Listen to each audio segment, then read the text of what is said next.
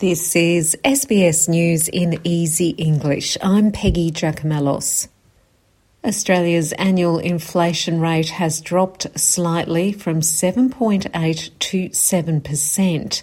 Quarterly inflation rose by 1.4% in the March quarter, which is the lowest quarterly rise since December 2021.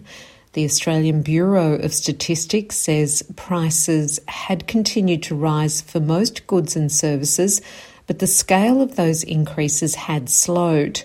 Treasurer Jim Chalmers says inflation is unacceptably high. Cost of living pressures are still coming at us from around the world and they are still being felt around the kitchen tables of this country.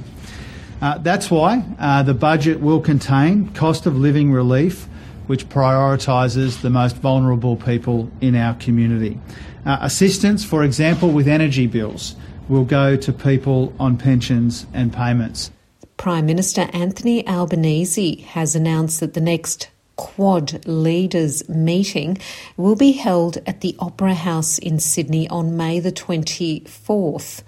The Quad includes the leaders of Australia, India, Japan, and the United States. The previous meeting was held in Tokyo on May the 24th, 2022, just a few days after Mr Albanese had won the federal election. The Prime Minister says discussions will focus on the global financial situation and the opportunities for investment in the Indo Pacific. During the hosting of the meeting at the uh, Sydney Opera House, uh, it will be an opportunity to discuss all of those issues and our common interests. Our common interests as democracies, as vibrant economies, as countries who want to work with each other for our common interest in the Indo Pacific region.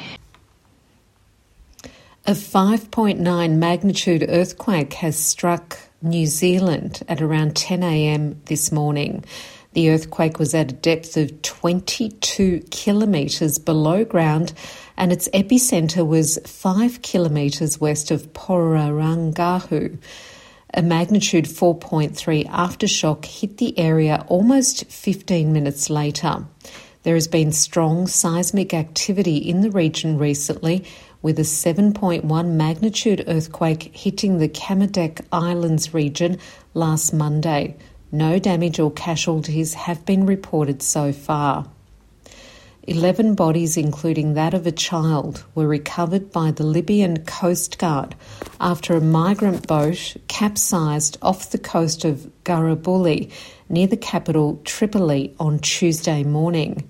The Coast Guard has said the migrants were from Pakistan, Syria, Tunisia, and Egypt. They added the boat, which was heading towards the Italian coast, was carrying 78 people, including children. The Coast Guard managed to rescue 67 people, including a child who was reportedly in good health. One of the survivors, Egyptian man Bassam Mohammed Hamdi, says that the boat was overcrowded. We set off at 1 a.m. The boat was overloaded. There was a Tunisian person and a Libyan who were driving the boat. When I told them to lighten the load a little, he shouted at me in objection, and the people told him to stop.